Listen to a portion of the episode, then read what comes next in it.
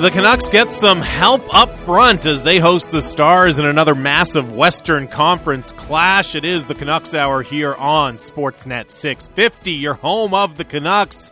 I'm Jamie Dodd. My co host is Canucks insider Thomas Drance, who, of course, also covers the team at The Athletic. Canucks Hour brought to you by Avenue Machinery.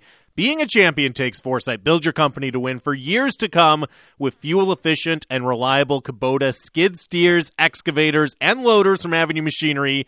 Visit avenuemachinery.ca. And Drancer, it's definitely a, a good news, bad news situation, or maybe a bad news, good news situation for the Canucks considering the timeline of it all. But of course, going into the Stars game, no Bo Horvat. We've known that for a couple of days now. But Brock Boeser and Matthew Highmore back on the ice with the team at morning skate today. So, you know, if you were kind of drawing up what the lineup might look like based on Bo Horvat's absence after uh, the game on Thursday, you probably weren't feeling too great about it, but at least with Boeser and Highmore back, uh, it salvages a little bit of that forward depth up front for the Canucks going into this one against the Stars. It's hugely important that they get Brock Boeser back because as you look through what Vancouver has accomplished in the month of April, right? And they haven't lost a game in regulation this month, right? They, they haven't dropped points all month, and we're 18 days in. An incredible achievement to keep their season alive. What's been driving it, right? Obviously, we know what Miller has done with Chiasson and Podkolzin, and we know what Horvat had been doing with Garland and Pettersson. But aside from that, they haven't been getting a lot, right? Pretty clear that the separation between top and bottom six is stark at the moment. And in the in a world where Horvat had left the lineup without reinforcements, without the cavalry coming right right on time, uh, you know, very very um, battle of the of the bastards in Game of Thrones as like cavalry could not be timed better to arrive here. I mean, without that like what would you have done? Would you have considered Richardson with Pettersson? Would you have considered Nick Petan? Would you have? Con- I mean, yeah. the the point is is that you get to a point where you're talking about replacement level or below players immediately, immediately, and with Boeser coming in, at least you're able to go Garland, Boeser, Pettersson, and that line you hope is able to hit the ground running without without sustaining too significant a drop off because Vancouver cannot have a drop off in form from their top six right now. That's what's carrying them, right? That, that's carrying them. And then you've got now with Highmore coming back too, a Highmore Lammikko Lockwood line that begins to approximate, perhaps you hope, what the Canucks had with the with the model line prior to the trade deadline. So all of a sudden Vancouver looks like they have two lines that you feel well, let's be honest. They have one really good top six line with Pettersson, Boeser, and Garland, and another that's been punching above its weight to this point, at least in terms of scoring, if not in terms of control. And you hope you find something else in your bottom six. That's a far better position to be in than the club was in at, you know, Friday afternoon when the news began to broke, break that the Horvat update was not going to be positive. Yeah, it is, as you said, it really changes how this lineup looks overall because all of a sudden, at least you feel like you're getting you know, we've talked a lot about it a lot, right? The high end finishing ability. And I know it hasn't been there consistently for Brock Boeser this year, but you're getting another player who knows how to score goals in place of Bo Horvat on that line. And obviously, Bo Horvat at center does a lot of things that Brock Boeser is not going to replicate. And, you know, Bo Horvat's been very effective on the penalty kill, all of that. So it's still a massive, massive blow, obviously, for them not to have Bo Horvat for this final push to the playoffs. But it's also a really incredible opportunity, I think, Drancer, for Brock Boeser. And 650 650 is the Dunbar Lumber text line. The smart alternative. Visit Dunbar Lumber on Bridge Street in Ladner or Arbutus in Vancouver online at dunbarlumber.com because Brock Boeser comes back and he gets to play with Elias Pettersson. Obviously, they have had success playing together uh, on a line in the past. He gets to play with Connor Garland, another offensively talented player. And if Brock Boeser comes back into this Canucks lineup and is instrumental, right? Has a strong performance, you know, five goals in the final seven games, something like that, right? Like really gives this team a push as they continue mm-hmm. to try to get into the playoffs. I think he has a chance to kind of significantly reshape how people look at his season, right? Like this is a massive opportunity for him to step up and kind of say, yeah, I know everyone's been talking about Pettersson. I know everyone's been talking about Miller all year. Horvat's been on an incredible goal scoring streak. Now Vasily Podkolzin is stepping up and really producing. But hey, just wait a second. I'm still a really talented offensive player, and this is a, a grade A chance for him to really put his stamp on the final part of the Canucks season here. Yeah, I mean, and they'll need it, right? They'll need it. They need Boeser to score here. Now, I, I was interested though to see that they're going with Podkolzin Yep. in Bo Horvat's spot on the power play, uh, dropping Boeser to power play two. Not sure about that in general, just because I think that puts a goal scorer like Boeser in fewer positions to score, and you sort of wonder. I mean, with how much power play production influences confidence and overall like juices scoring stats. You know, Boeser's a guy they're going to count on to score, but it's really more important, especially because he's not on power play one, that he generate and that he help that Pettersson line continue to control play, right? Because when you look through the month of April, right, and you'll see that Pettersson, Garland, and to a lesser extent Horvat have really solid two way numbers on the month, right?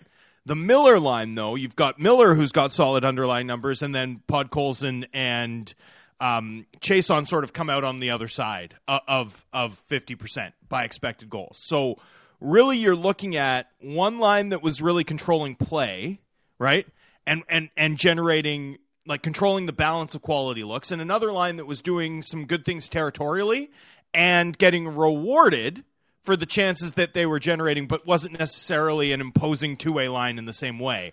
So Boeser going onto the the, the Pettersson line in Horvat's place, I think what you're looking for, uh, particularly because he's not getting PP one time, is can he contribute to the sorts of heavy shifts that Vancouver is going to need to string together, particularly against a Dallas team that controls play better five on five and is really good at staying out of the box?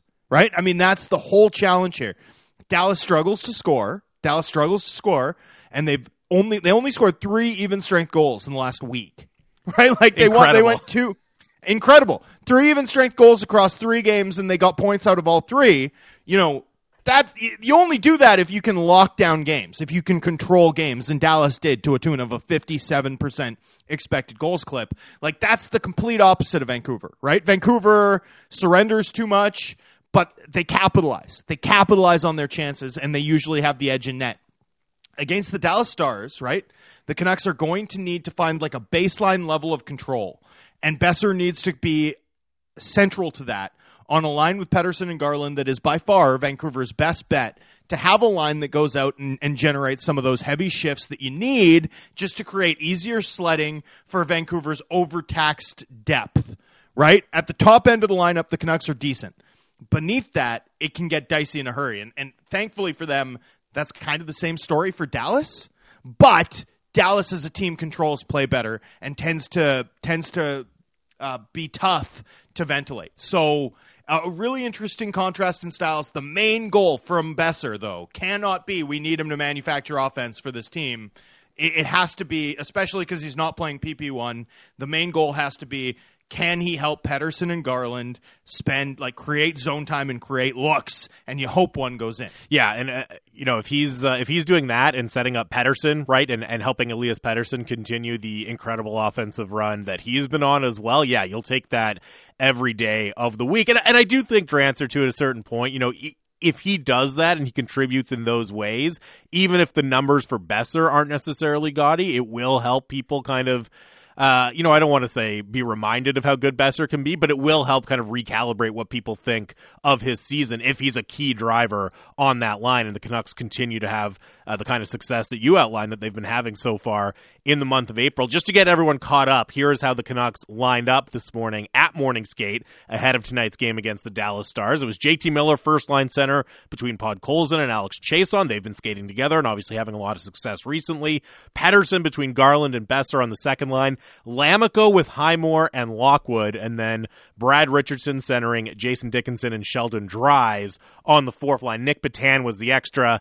No changes on defense. OEL and Myers, Hughes and Schenn, and Brad Hunt and Travis Dermott rounding out the blue line. And yeah, the the Boeser has to kind of seamlessly fit in with Pettersson and Garland and can keep the good times going for that line. The other couple of interesting lineup notes for me is okay, they get Matthew Highmore back, and you know, on its own, full credit to Matthew Highmore, but you're not expecting that to be a real needle moving addition necessarily in the bottom six. But really, yeah, well, it, I think well, you hold are. on. Here's what I was here's what I was going to say. Just for Okay. Matthew Highmore as an individual, not necessarily, but the fact that we get to see Lammikko with Highmore and another speedy winger in William Lockwood. That makes me wonder can they unlock something close? Something close. Not exactly what they were getting when Tyler Motte was there, because I don't think that's fair to Will Lockwood, right? And that's kind of underrating what Tyler Motte was doing for that line. But just with Juho Lammikko now centering again those two speedy forechecking wingers, how much of an asset can that line be by virtue of getting Matthew Highmore back in the lineup? That's one of the things I'm really going to be watching tonight. Well, the other thing to remember is Matthew Highmore is going to be coming into the lineup, and he is supplanting a defenseman playing out of position Uh-huh. in Vancouver's bottom six, right? So, you know, regardless of what you think about Matthew Highmore, and Matthew Highmore has convinced me pretty significantly that he's, you know, an everyday NHL player and maybe, maybe even could be uh, a, a top nine type i- in time, right? Like he's had that good a season when you're bringing in an everyday NHL caliber player, right? Even if we take the conservative assessment of, of Highmore's skill set, and he's replacing a defenseman playing out of position in your bottom six, the floor has moved up significantly there, right? Oh, that's a huge upgrade for Vancouver. Regardless of what you think about Matthew Highmore, I think it's a I like I think that's a needle moving change to the lineup. All of a sudden, you have Richardson, Dickinson, Dries on the fourth line. That's like fine. That's an NHL. That's an average NHL fourth line, as opposed to a line that has Kyle Burroughs on it for some reason, right? I mean, a, a massive. I think it's a massive addition. The fact that they're getting two forwards back, one to one to supplant Horvat in the top six, and a guy to push a defenseman out of the bottom six, mammoth. Huge, huge for this club, and and exactly what they needed at exactly the right time. Uh, the cavalry, the cavalry has arrived. Yes, and yeah. and not a moment too soon. Well, it, and especially because you know, as much as these these players coming back is going to be a massive boost for the Canucks, you know, obviously trying to find a way to manage without Bo, Hor- Bo Horvat is going to be a big struggle as well. Now, the Canucks are in a position where they have kind of the luxury of being able to slide Elias Pettersson right over from the wing back to center. So you still have a one two punch down the middle of JT Miller and Elias Pettersson, which a lot of teams around the league would have no problem running that out, right? So you have that luxury. Even with Bo Horvat going out, you still feel pretty good about your top six centers, but it's going to be, uh, for me, it's one. How does the power play continue to thrive? Because we know how important Bo Horvat from that bumper spot has been, and now Vasily Podkolzin gets the opportunity to step up and play there. That's a big opportunity for him, but it's going to be interesting to see how that Hard top spot, unit, yeah, hard spot to go into. exactly right. right. Like, Bo Horvat has become so proficient and so excellent at, at playing Yeah. that role. So that's a really big. Those are big shoes for Vasily Podkolzin to fill in. And then the other one is for me the penalty kill as well, right? Like Elias Pettersson and Bo Horvat have really found some chemistry as a penalty killing duo, and the penalty kill has been generating success for this team, helping them achieve the results they've been getting recently. Now, Matthew Highmore, you got to figure can step in there as well, but if it just tweaks the chemistry and, and who's out there together a little bit, I wonder if we see a drop off. So it's really look, you're going to miss him at five on five too, but on both special teams units, I think it's going to be a big gap for the team to fill. Well, and that's killer because the Canucks have really leaned. Yep. I mean, in addition to elite goaltending and quality run and a quality run of shooting luck, uh, they've really leaned on special teams to get them wins, get them points in every game this month so far. And so I want to I want to quickly look ahead a little bit though, right? Because tonight launches the gauntlet. Like this is a gauntlet that ends the season for the Canucks. Over the next 12 days, they'll play 8 games. They're going to finish the season here with 8 games in 12 days. That is a Seven big games. Seven games. it's seven yeah. games. Sorry, seven and twelve. That is a big lift. Is it really seven? It is seven. Man, I'm gonna need. I'm gonna need to check my math. Um, the yeah, okay, seven games, seven games in twelve days. That is a big lift here, and I thought the most interesting comment from Bruce Boudreau's post game availability was asked by Postmedia's Ben Kuzma about the the plans in net tonight and tomorrow, and he's answered that you know going back to back with Juuse Saros didn't work out well for the Predators. Right, that was all he said. He said, "Ah, we haven't like we haven't really docked up our plans, but it didn't work out too well for Nashville yesterday." Which implies to me that they're going to go Demko tonight, Halak on Tuesday, and that's exactly the ex- that's the exact right call. Right, that is hundred percent, no question about it. How you have to do this? You have to. You have no option because you cannot play your starter seven times in 12 days. You just can't, especially when it ends with a back to back set, mm-hmm. right? The last time we saw Demko play seven and 12, it was that homestand. And in the back to back set, he allowed seven goals on 58 shots faced, right? I mean, those games matter too much for, like, it's not break glass in case of emergency now. You have, well, sorry, and it is, but you have to wait. You have to wait because your goal is not to hang around in the race for as long as possible. It's to actually make the playoffs, which requires you to keep Demko fresh and put him in the best possible situation. 7 and 12 makes no sense for Vancouver's most important player. I thought that interesting was uh, I thought that answer from Boudreau was fascinating because to me it implies heavily that we're going to see Halak play tomorrow. And, you know, we were talking about this on Thursday, Drancer, ahead of the Arizona game. And I was making the point that you really have to be in kind of game seven mentality in terms of how you're using your best players, right? Like, you can't have a minutes restriction.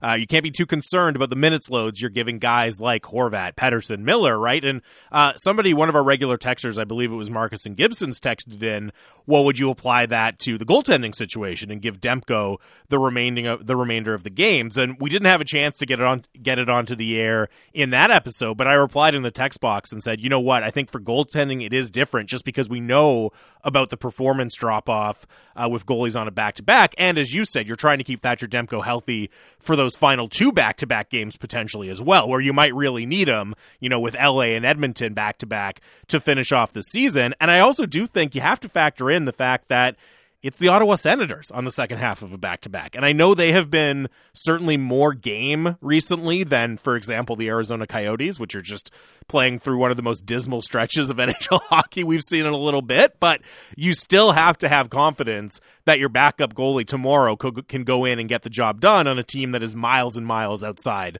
of the playoff race. Like that has to factor in to your decision making process here, right? And who knows? Is there a world where, you know, things go a certain way tonight and that changes what Bruce Boudreau is thinking? I guess, but I think at this point it's seven games, okay? Bare minimum, you need to win six of them. You're going to have to get Jaro Halak start in there somewhere, right? As you said, seven games in 12 days. It's asking too much of Thatcher Demko. It's actually lessening your odds of getting results if you try to ask him to play all of those games. So you're going to have to get Halak in somewhere. And against the Ottawa Senators on the second half of a back to back, I think that's just the most logical spot left on the calendar. So why not play him in that one? It's it's a no brainer.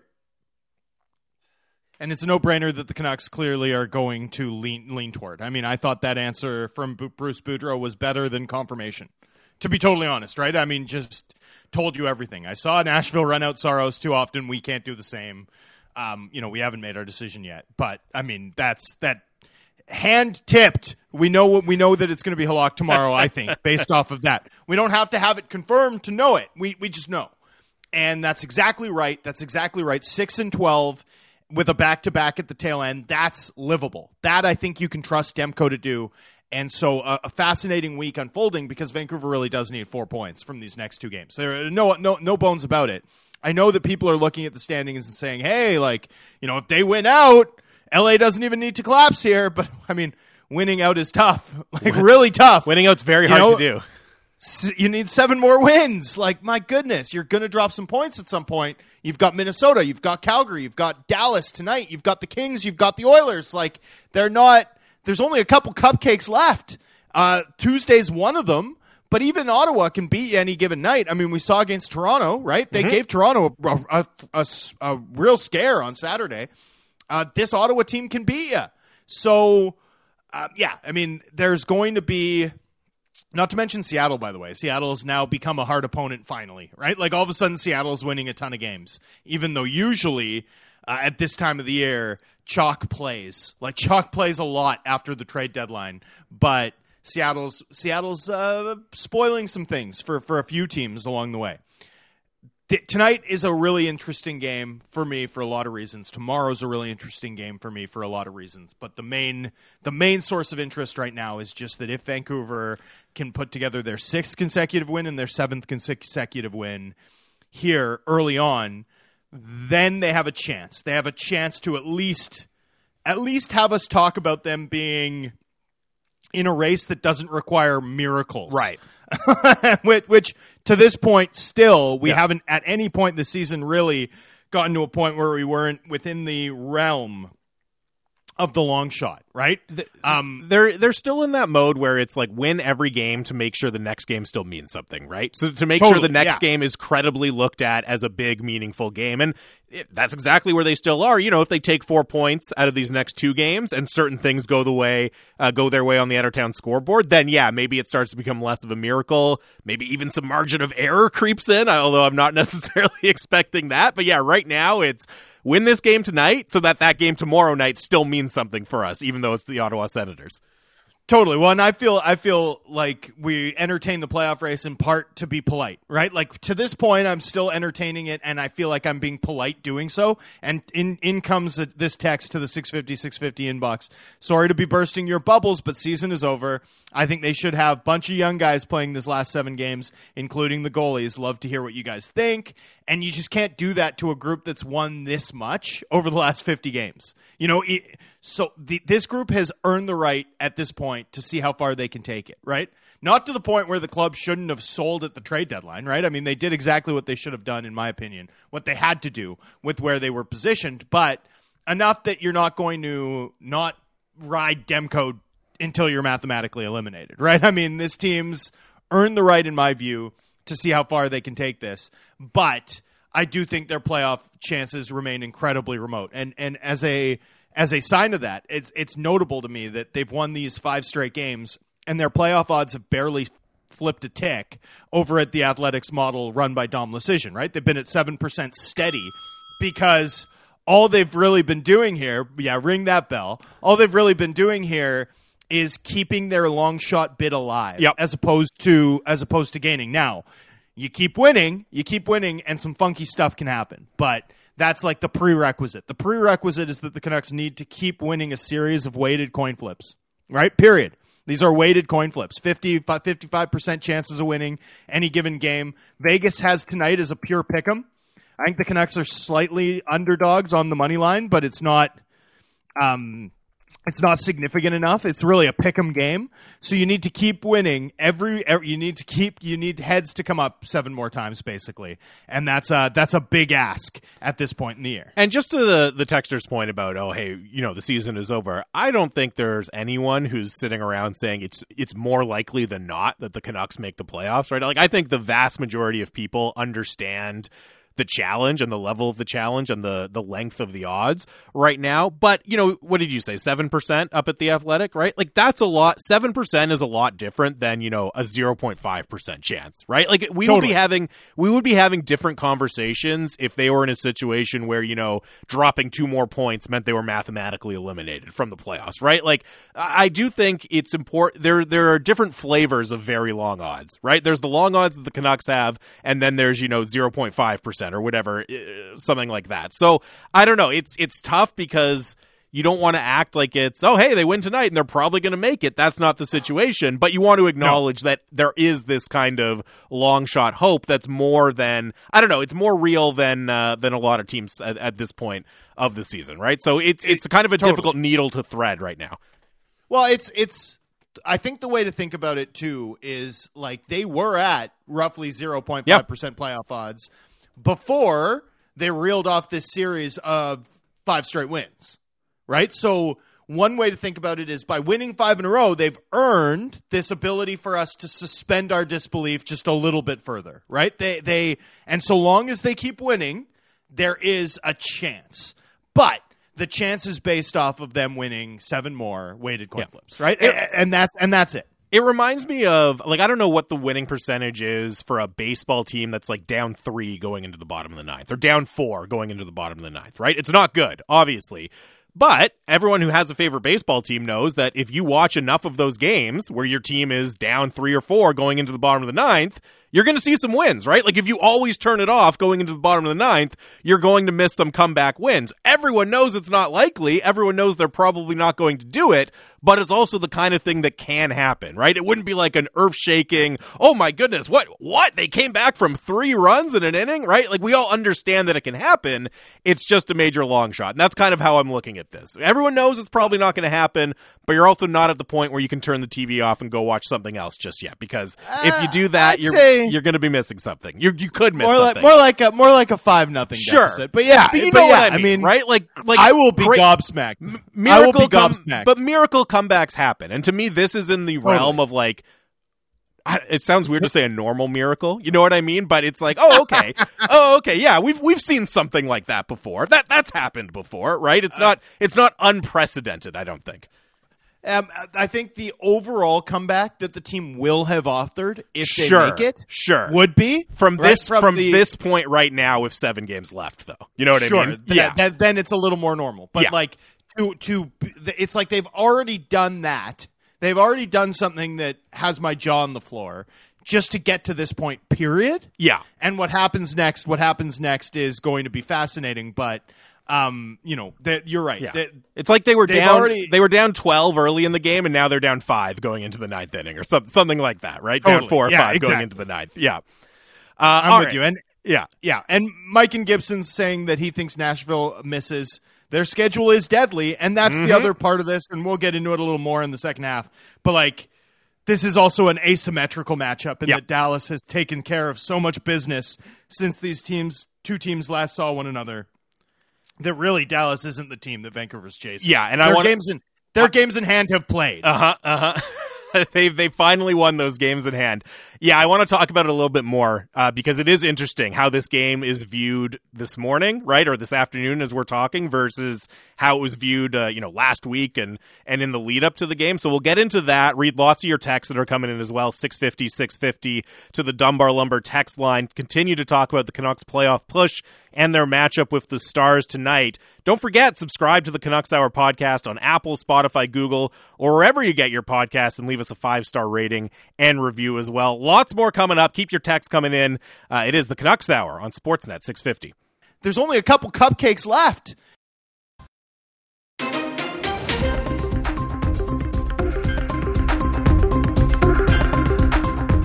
Welcome back to the Canucks Hour Sportsnet 650, your home of the Canucks. Jamie Dodd and Thomas Drance here with you for another half hour on a Canucks game day. 7:30 start tonight at Rogers Arena against the, Stal- the, the Dallas Stars. Uh, all day game day coverage here on Sportsnet 650, and of course Batch and Hershey will have the call at 7:30. Canucks Hour brought to you by Avenue Machinery. Being a champion takes foresight. Build your company to win for years to come with fuel efficient and reliable Kubota skid steers, excavators, and loaders from Avenue Machinery. Visit avenuemachinery.ca. Uh, Marcus and Gibson's texted in Jamie, it's more like being down three going into the bottom of the ninth, and Mariano Rivera is coming into the game. And fair enough, fair enough, Marcus. But uh, hey, I mean, Rivera didn't have a perfect record, right? Like he, he blew saves. Lu- Luis Gonzalez bloop single uh, to win the World Series for the Arizona Diamondbacks. So there you go. If Luis Gonzalez can do it against Mariano Rivera, then may, maybe the Canucks. who, who who will be their bloop single, or what will be their bloop single? Oh, they've already had seen. 18 million. I think Alex Chiasson Yes, becoming a yes. scoring stud, or sh- or maybe it's Sheldon Dry's power play specialist. I'm not sure, but there's a lot of contenders There for the bloop, definitely- there are- bloop single off uh, among the Canucks. Um, I want to read this text. It, it's not going to happen, but it sure was fun to have something to cheer for. It seems that Jim Benning did a pretty good job after all. Hashtag sea legs. Um, I hear this take going around a lot right? That like maybe maybe look at well look what they've done over 50 games. Maybe maybe Jim Benning didn't get enough credit. And man, we have to make sure that that's not a take that lasts. Like we really have to make sure that people understand in my opinion anyway. Like I think it's really vital. Maybe not for fans cuz fans are allowed to think what they want and you can root however you want. But I certainly think if the team looks at this 50 game run, looks at the fact that this club has had elite, elite, elite goaltending, like some of the best goaltending in hockey, has shot the absolute lights out on the power play, and still, like with all of that wind at their back, has still only managed to run like a you know fringe top ten team, right? Like uh, really good. Don't get me wrong; it's been an excellent run, and these players deserve a ton of credit.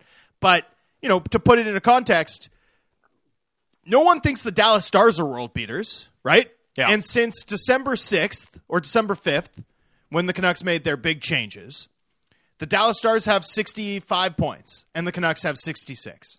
Right? The Nashville Predators, they everyone's hoping that they can't withstand this brutal schedule to end the season. No one thinks the Nashville Predators are winning a cup anytime soon, right? And yet, since December 5th, they have 64 points. Vancouver has 66. So, you know, I know that people really want to hand out participation ribbons to the Canucks for how they've done over 50 games, and they deserve a lot of credit. Don't get me wrong. What Boudreau's accomplished here, the way the team has performed in the second half, I think it's shown that this team was roughly where we expected them to be before the season. Like they are kind of what we thought they were in terms of true talent. They're peers with these other fringe playoff teams in the West. Your LA Kings, your Nashville Predators, your Dallas Stars, your Vancouver Canucks. Like th- that's their peer group. You know, fine. I don't think anyone was disputing that really at any point, right? Like going into the season, we expected them to be in with a shot. I was sort of negative in that I thought that they would be unlikely. Like I thought they'd be on the outside looking in of that milieu of that group. Um, you know, and and I think that's likely where they where they fall. Just because they've overachieved for 50 games does not vindicate a you know no plan plan to to quote Ray Ferraro a a, a eight year effort which in the event that the Canucks miss this year will result in the Canucks having made the playoffs twice since 2014 uh, right like Yeah. twice in 8 years come on and and at best at best, with the wind at their back and Boudreau crushing it and the goaltenders saving everything, you know, Spencer Martin coming in and giving them 950 goaltending, the power play shooting the lights out, a ton of puck luck on the way, like all of this going in their favor. Even with all of that, right? They're they're still playing at the rate of a non-elite team. Like, come on, stop it, stop it. And There's a lot of work that still needs to happen for this team to be where we're all hoping they get to. I think just zooming out, even from, you know, not even just looking at this from solely a Canucks perspective, th- this kind of ties into a conversation we had last week on the show, right? About the potential of the NHL adopting a play in tournament, right? And people, you know, having a problem with that because, oh, it's not fair to the seventh or eighth place teams. And just in general, there's this mentality around the NHL and from fans and even people in the NHL, I think, to a certain extent, that just making the playoffs is a major accomplishment, right? Like that that really says that you're a strong, well-built, good team, but crummy teams make the playoffs every year, right? Mediocre teams make the playoffs every year. Half of the league makes the playoffs. So, yes, there's a chance that this team makes the playoffs, but that doesn't all of a sudden vindicate all of the roster decisions that were made in, you know, constructing this team, right? Like you can be a deeply flawed team and still make the playoffs in the NHL. Of course you can. And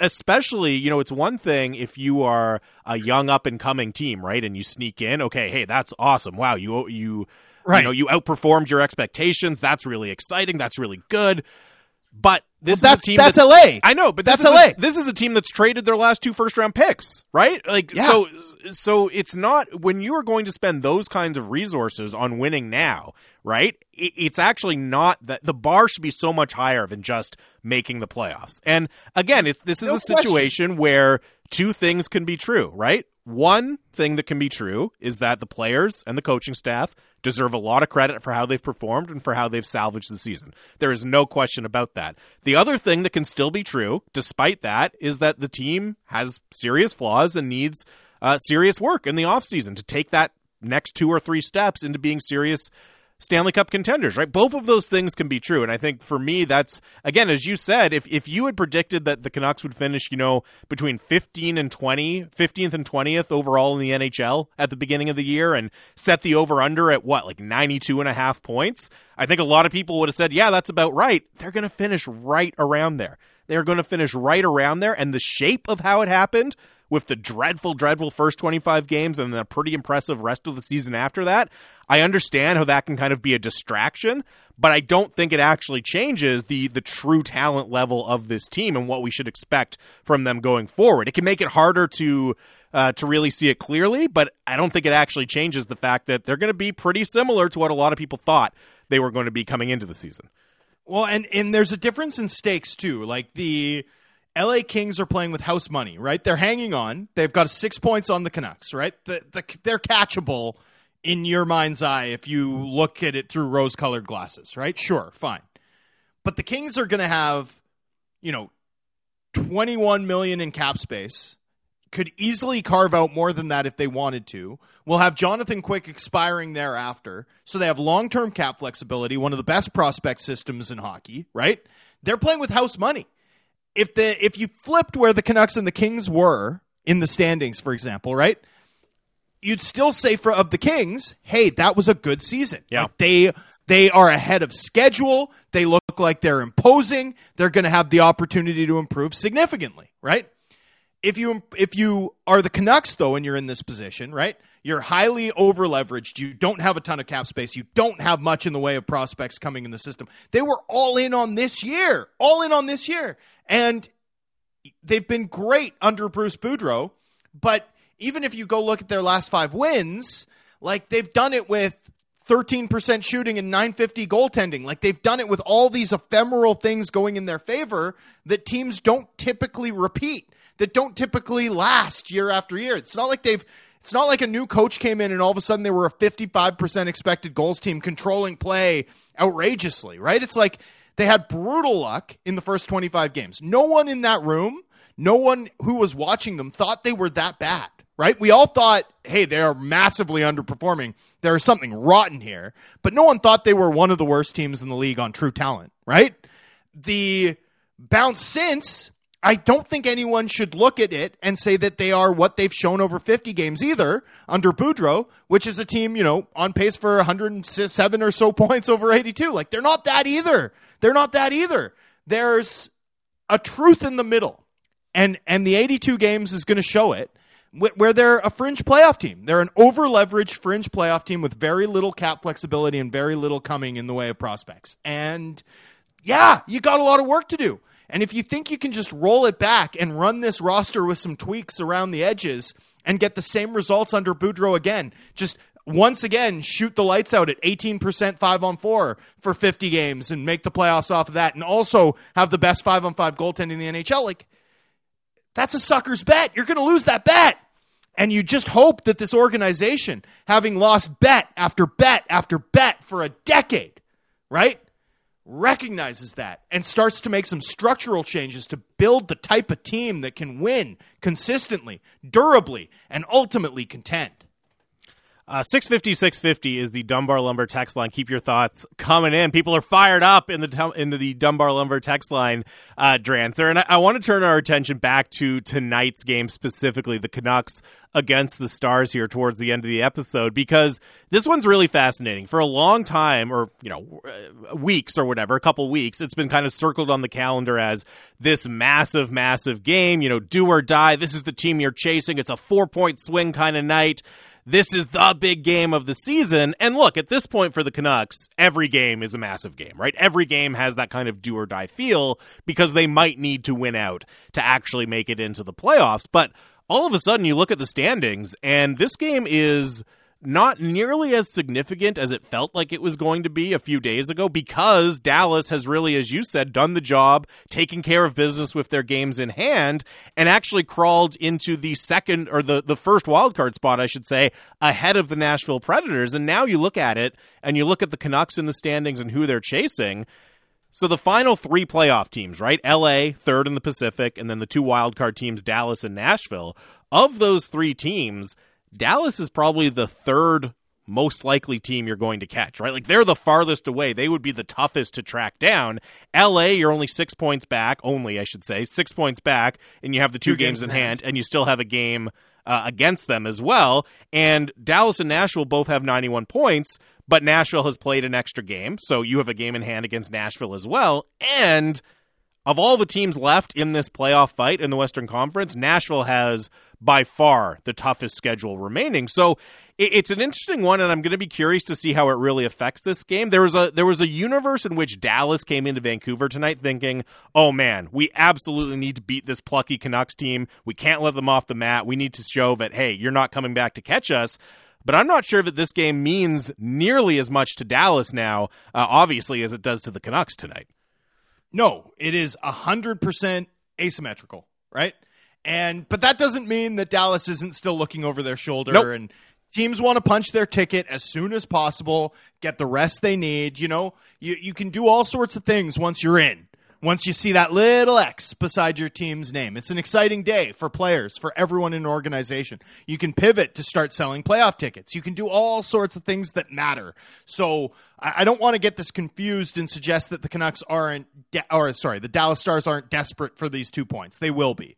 Uh, the Canucks will face a motivated opponent that has played very good structural hockey five on five over the course of the past week.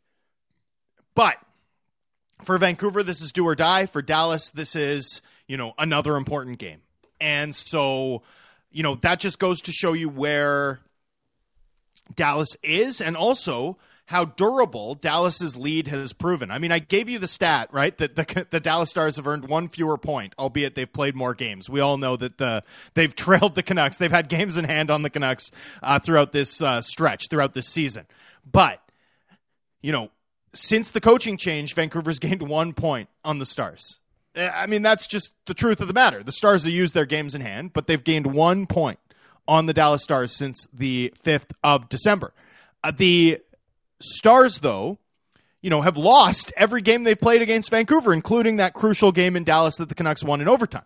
And, you know, when the Canucks won that game back in, you know, late March, it felt like that was a crucial one to reel the Stars in. And yet the Stars had so many games in hand and have won just enough of them against feeble opponents that, in fact, Dallas is likely safe, win or lose tonight, right? This is not one that Dallas has to have this is you know another important game for a team that's almost surely going to make the playoffs.